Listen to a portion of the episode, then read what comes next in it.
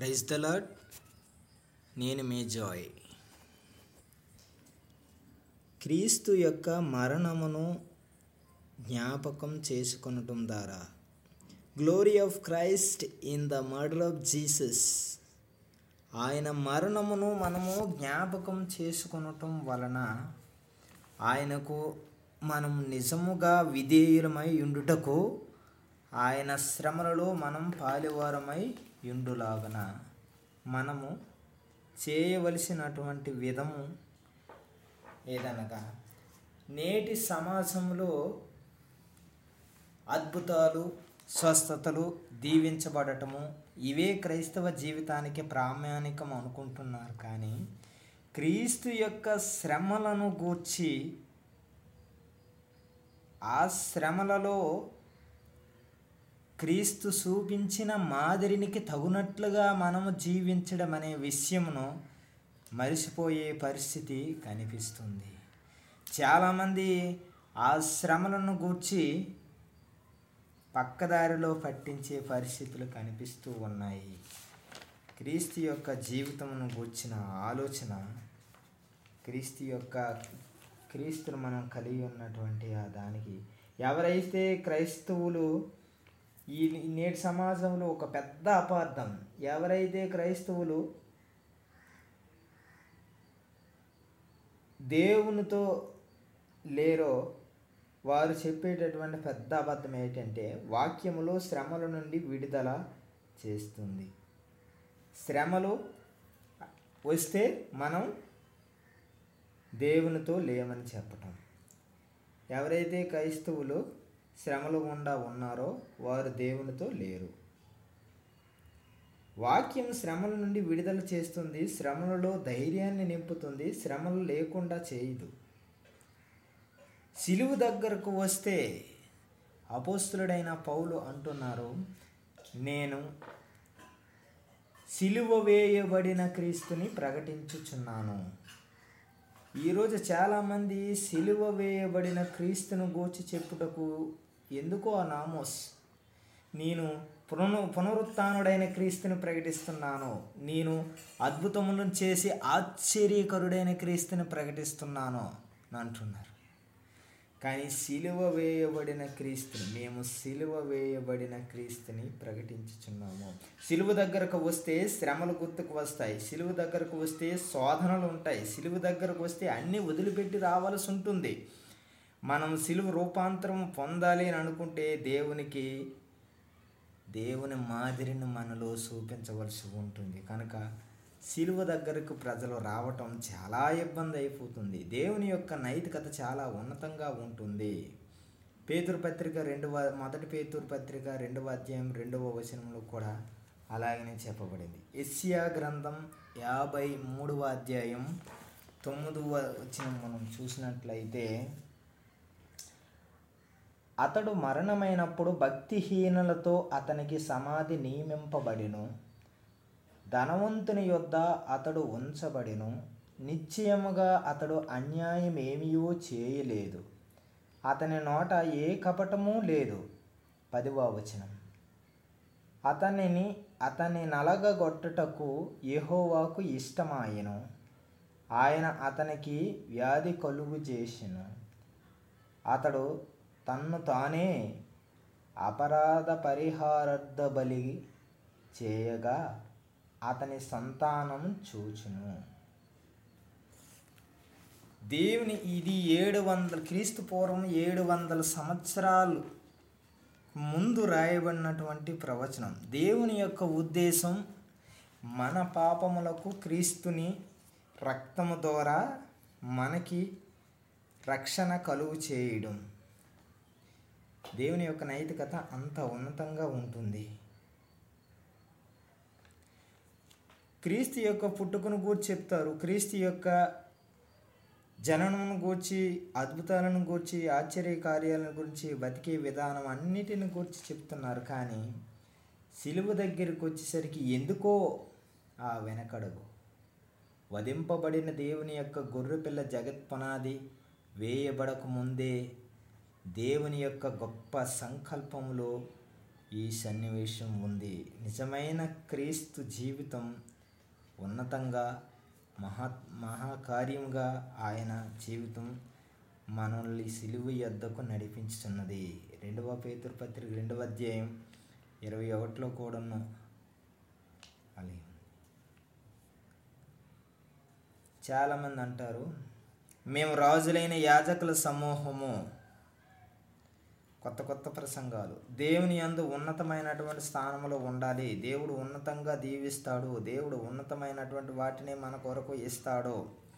ఇవ్వకపోతే దేవుని వదిలిపెట్టేస్తామా? దేవుడు అన్నీ ఇస్తాడు. ఇవ్వగలిగిన దేవుడు అద్భుతాలు చేసిన దేవుడు పునరుత్డైన దేవుడు అవన్నీ మనం నమ్మి తీరాల్సిందే. కానీ ప్రాముఖ్యంగా ఆయన సిలువను మనలో చూపించవలసి ఉంటుంది. ఆయన శిలువ శ్రమల ద్వారా మనము ఆదరణ పొంది మనకు ఎదురైన శ్రమలలో మనం ముందుకు సాగవలసి ఉంటుంది. ఆయన చూపించిన మాదిరి మనకు ఒక మంచి త్రోవగా ఉంటుంది.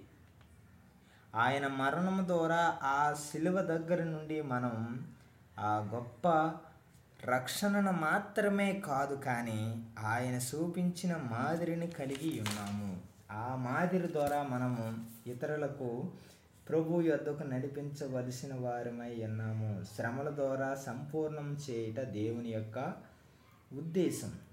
ఆయన మరణము గొప్పది. ఆయన ఆ మరణం నుండి తిరిగి మృత్యుంజయుడవటం ద్వారా మనకు గొప్ప నిరీక్షణ కలిగి ఉన్నది. చాలామంది యేసు ప్రభుని ఒక హీరోలా చూపిస్తుంటారు. మంచిదే. కానీ రక్షకుడు ఆయన నిజమైన స్వాభావికత ఏంటంటే రక్ష ఆయన విధేయత ద్వారా రక్షకుడయ్యాడు. క్రీస్తులో ఉండే ఆ విధేయత అంత గొప్పగా ఉంటుంది. ఆయన తగ్గించుకునేటటువంటి తగ్గింపు మనకి గొప్ప మాదిరిని కలిగిస్తుంది. ద ఫాత్ ఆఫ్ గ్లోరీ పిలిపి పత్రికలో కూడా అపస్తులుడైన పౌలు గారు ఇదే సన్నివేశాన్ని ఆయన ఆయన సిలువ దగ్గర నుండి నేర్చుకున్న విషయాలను మాట మాటికి మాట మాటికి అన్న మాటలో ప్రస్తావిస్తూ ఉన్నాడు. నేను ఏడ్చుచునే పౌలు ఏడవలసిన పరిస్థితి ఏముంది? చాలామంది తెలుసుకునే తెలియలేదు అనుకునే సందర్భంలో. ఆయన మహిమ పరచడానికి కారణం ఆయన శ్రమల గుండా వెళ్ళటం. క్రీస్తుని మనం గణపరచడానికి నిజమైన కారణం క్రీస్తు శ్రమల గుండా వెళ్ళటం. ఆయన శ్రమ పడటం ద్వారా ఆ శ్రమల కారణంగా మనకి రక్షణ దొరికింది. మత్స్వాత పదే అధ్యాయం ఇరవై ఒకటిలో కూడా సహోదరుడు సహోదరుడును తండ్రి కుమారుడిని కుమారుడు తండ్రిని అందరూ కూడా అదేవిధంగా అన్ అపహాసం ఉన్న అపహాసం చేస్తూ ఉంటారు.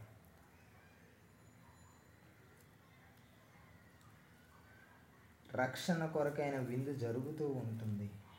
శ్రమలు లేని ఈ చాలామంది ఏంటంటే శ్రమలు చే శ్రమలు ఉండకూడదని ప్రార్థన చేయకూడదని. అసలైనటువంటి ఇంకా శ్రమలు త్వరలో రాబోతున్నాయి. మనం ఎప్పుడైతే క్రీస్తుని గురించి ప్రకటిస్తామో అప్పుడే మొదలవుతుంది మనలో అసలైన శ్రమలో. మనము క్రీస్తుకి దూరంగా ఉన్నంతకాలం ఈ లోకంలో కలిసిపోయి వారితో చలామణి అయిపోతూ ఉంటాము. ఎప్పుడైతే క్రీస్తుకు దగ్గరగా వస్తామో మనం సువార్తను దగ్గరగా తీసుకుంటాము. మనలో ఉండే నామోసును మనలో ఉండే సుగ్గును మనలో ఉండే ఆ పెరిగితనమును విడిచిపెట్టి మనము పొందుకున్నటువంటి రక్షణ భాగ్యాన్ని గూర్చిన నిశ్చయతను ఇతరులకు చెప్పాలనే ఆశతో ముందుకు వెళ్తాం అప్పుడు మనలో తిరుగుబాటు మొదలవుతుంది. స్టెపన్ ఇలాంటి సందర్భంలోనే వెళ్ళాడు. రాళ్ళతో కొట్టబడిన ఆయన ఆ మహత్కార్యమును దేవుడు చూసి ఉండలేకపోయాడు నించొని ఆయనకు ఆహ్వానం పలికినట్లుగా మనం చూస్తున్నాం.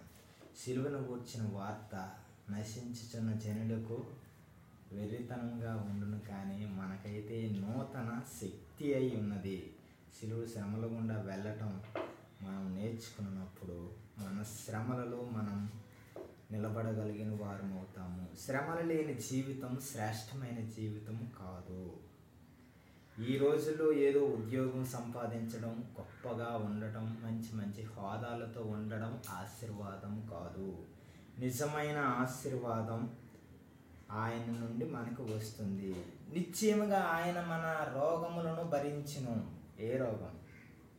జ్వరము జబ్బు ఇవన్నీ ఇవి కాదు. మనలో ఉండే పాపం అనేటటువంటి గొప్ప రోగం. ఆ రోగమునకు పరిష్కారం క్రీస్తు శిలువ మరణం.